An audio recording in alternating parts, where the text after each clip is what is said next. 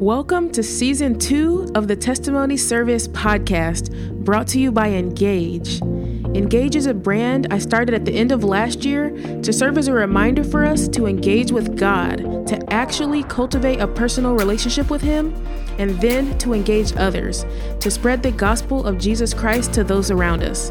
And one of the ways we engage others is through our testimonies. So here is episode 215 Burning Grace. Hey, my name's Matt Delp. I am currently living in Houston, Texas. I work at a church here. I'm the minister of recovery. So we offer a 12 step recovery program here. My background is I grew up in Indianapolis, Indiana for about nine years, and then I moved out to Shelbyville. My dad grew up in the Church of Christ, and my mom grew up Catholic. And so it was an interesting dynamic between those two different families. But we always grew up in the church. I remember, like, from my parents said, like, I was born on a Monday, I was in the church on Sunday, kind of thing. So, and growing up, we were always in the church. Wednesday nights, Sunday, Sunday nights, it was always there. My dad was a deacon. My mom ran VBS. So church was very much a big part of my my life. Grew up with kind of a very legalistic fundamentalist kind of background. Learned a lot of the do nots, not much of the what you can do. I knew from a very young age that God loved me, and through extenuating circumstances with my family, I knew that God loved me, but I didn't think He really liked me. There was a very good picture of God being the Savior, but not a good picture of God being the Father we moved out to Shelbyville when I was in fourth grade. And I was the type of kid that loved being around people, wanted to have friends, but I had a shy side of me too. And I'm not athletic, didn't have that going for me. Went into Cub Scouts and went into Boy Scouts. And then right around my summer of my sixth grade year for my first Boy Scout trip, and I was sexually abused by three guys. And that was part of trying to understand who God is. That was uh, very detrimental to that. For years after that, I did everything I could to make sure that nobody knew that that happened to me. I kept a, a good face. I learned what it was like to put on a good face when you go to church and act like that good Christian kid. And then when I was in school, I acted like all the rest of my other friends. And abuse really warped my sense of who I was. And even more so when I believed that God loved me, but he didn't like me, it warped it even more. And so growing up, that was a big portion of it until I couldn't handle it anymore. And then I got in high school. And when I got in high school, I just went through this huge depression. I was very much the type where, if you know anything about Robin Williams, and the struggles that he had. You know, he looked like he was the coolest guy. You know, he's Genie, you know, Mrs. Doubtfire, all these movies. He looked like he was really, really happy, but a lot of turmoil on the inside. And that was pretty much me. It all came to head between my sophomore and junior year that summer. Still have that faith, still know that Jesus died for me and saved me. But that summer, I got to the lowest point where I started contemplating having suicide ideation, started contemplating suicide. And uh, there was this moment where I was pretty sure that it was going to happen. And God really flipped a switch with that. And the youth group that I was a part of, there was someone in that youth group, her name was Katie, that uh, just called me out of the blue. Hey, I'm having friends come over from the church. We're, we're all getting together. We want you to come. Come on over. And there was enough hope to give me hope for tomorrow. And that was the beginning moment of God really changing my heart and letting me know that I don't have to search after all these relationships with everybody else to make myself feel happy and make myself feel valued and loved and respected. Really, that comes from God, and God's going to do the work in me. He also showed me that He does the work through using other people too. So I talked about it with a youth pastor. Um, still, nobody knew my story about being abused. Just talked about the depression that I was going through. And he walked with me.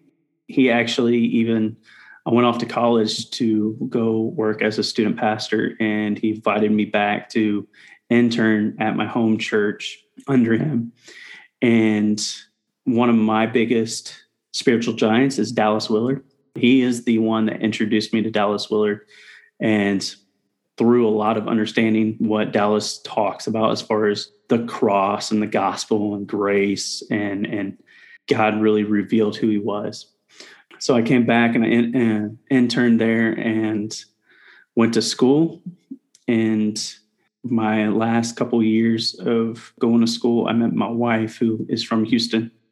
I knew she was special. I knew that that that was it. Um, I'm done. I knew that if I wanted to have this relationship with her, she needed to know everything that has kind of been in my life, my baggage and everything. And so I, I shared with her about the abuse that I got. And first thing she did was she wept with me. She cried and she said, I am so sorry that that happened to you.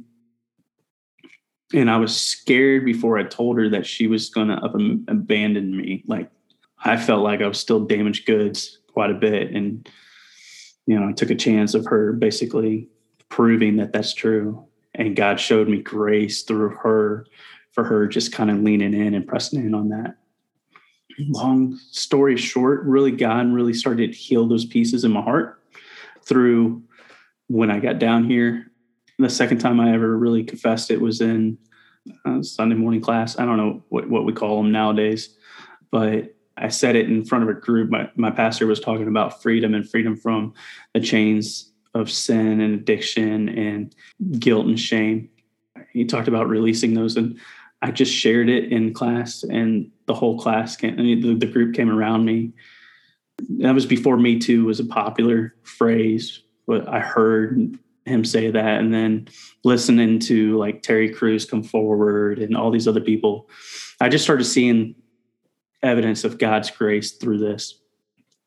And then I told my parents about three years ago what happened. And when I told them, uh, I couldn't even get the words out. Tears started coming down my eyes. They wrapped their arms around me and, and hugged me and loved on me and told me that uh, that they're so sorry that it happened and the reason why i keep on saying i'm sharing that that aspect of it is just because when i said that god loved me but he didn't like me it was because i didn't feel like i was likable and each time that i was able to share that with someone when god showed up with katie in the moment of my depression, God showed me that it not only loved me, but He liked me.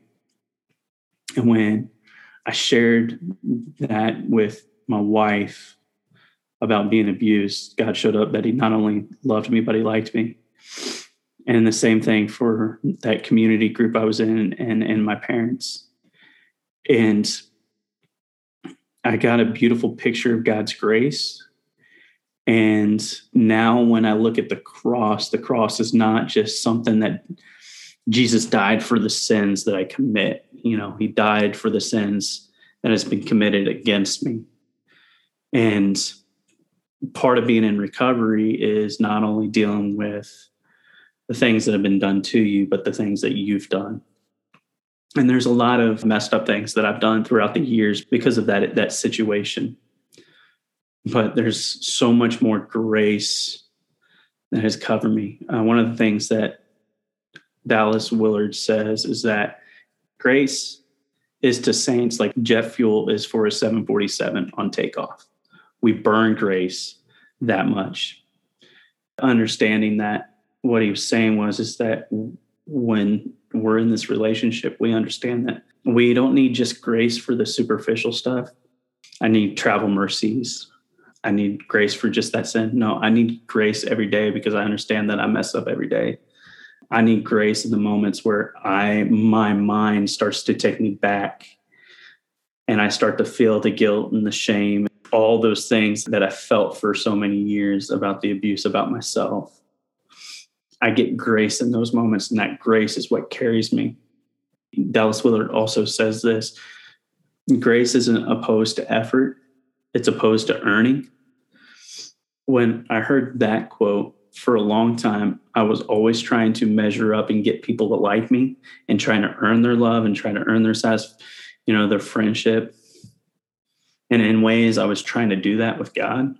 But I slowly started to understand that I received the grace first. And out of that grace, I get to walk in the newness of life.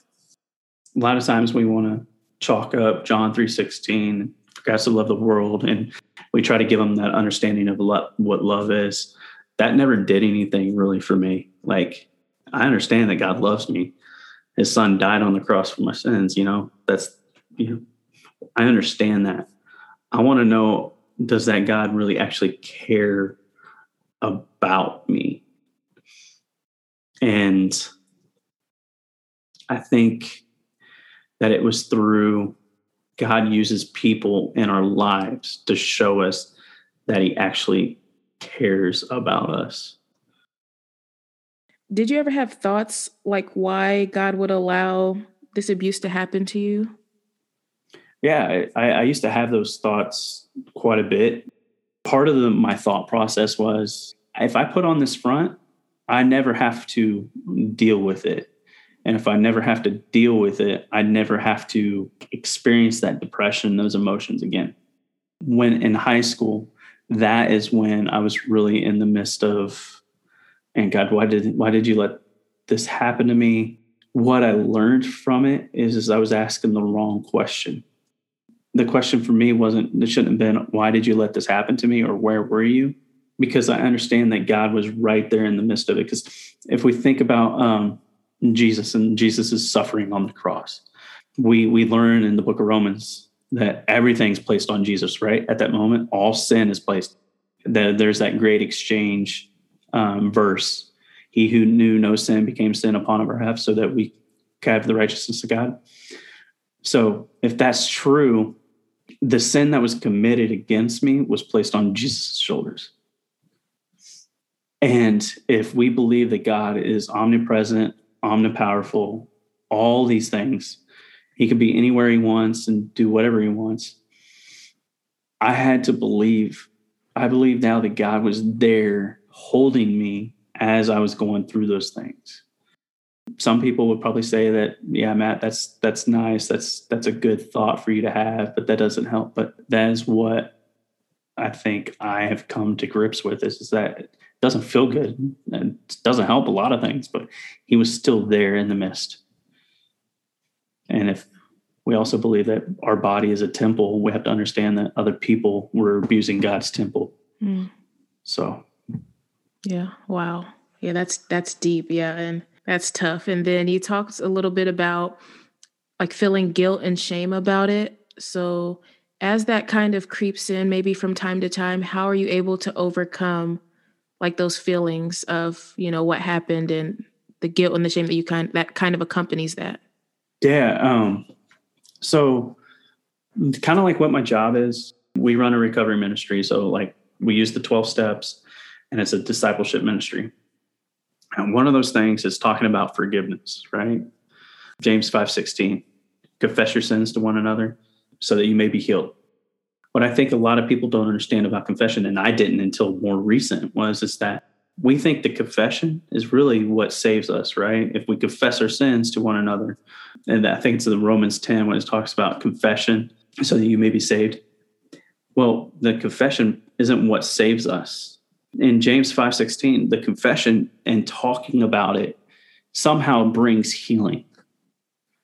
And there are moments where I feel incredible guilt and shame and insecurities.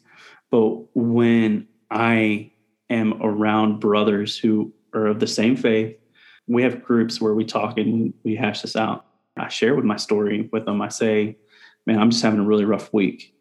I'm not doing well.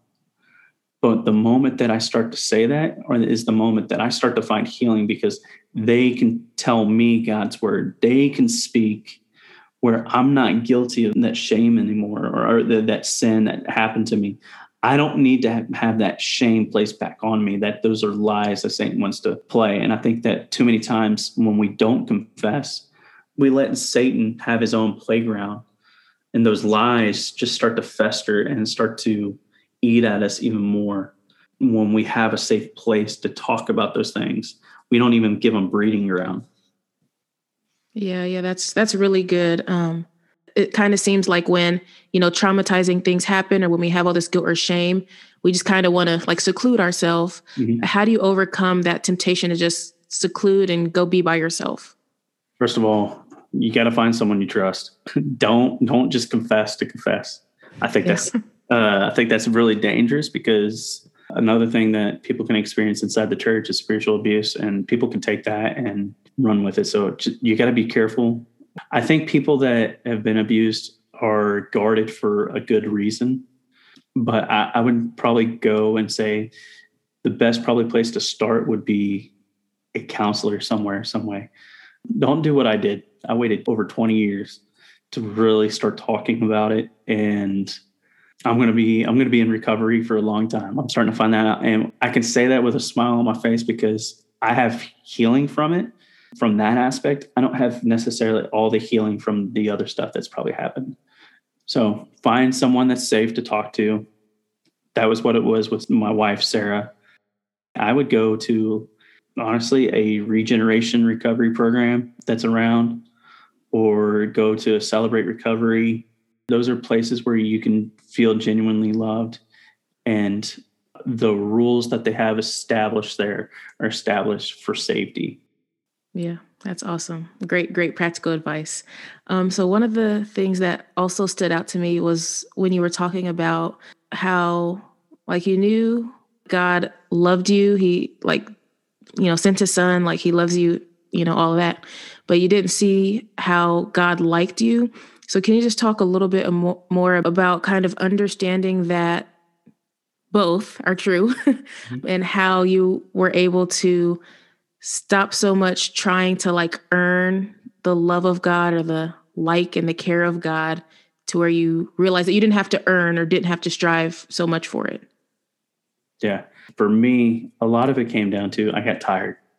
We have to understand that the only person that could ever reach perfection was Jesus. So even when we think of people like Mother Teresa, who measure way up there, she recognized her own inner imperfections. And I think the, the beginning stages for us is to understand that we're never going to measure up to whatever imaginary standard that we think that we need to we, we need to measure up to. That's a lie. And when it comes to I think God loved me but he didn't like me. I think when we look at scripture and really read one of my favorite places is Hebrews and it talks about how Jesus is greater than Moses, Jesus is greater than Melchizedek, talks about the Sabbath and talks about who Jesus is. And then it talks about Jesus can relate to our suffering. And so think about like this Jesus stepped out of heaven into the form of a baby to grow up so that, and, and this was prophesied hundreds of years before Jesus that all these things were going to take place. So he knew that they're going to take place. He was there at the foundation of the world. We understand that. And he still chose to step down and he walked among us and he he suffered and he was tempted in every way that man was, you know, suffered and tempted. And then he was beaten, bloodied, carried a cross, hung on that cross for you and me. A lot of times we chalk that up to just love. I wouldn't do that for some people that I just love. There's some family members I just love. There's some people that I'm not even related to that I would go to battle and I would bleed for. Those are the people that I love and I like, that I want around me. And it was that thought that I had to understand about the cross is that it was not just a simple, I'm going to pay for your sins. It was, I'm doing all this because I love you and I care for you. And so our church has a huge cross in the sanctuary.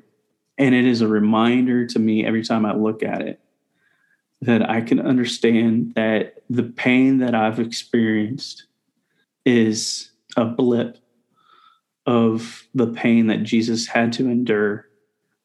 Not only, not only when he was beaten, not only when he was just hanging, but he had the, all that sin that was absorbed into that perfect body, all the wrath of God that was poured into that perfect body. And then he died and rose again. I mean, it, it's fine to just say he died, but he actually rose again and he's waiting for us. And I think of that and I can't think of anything but a God who loves us and likes us.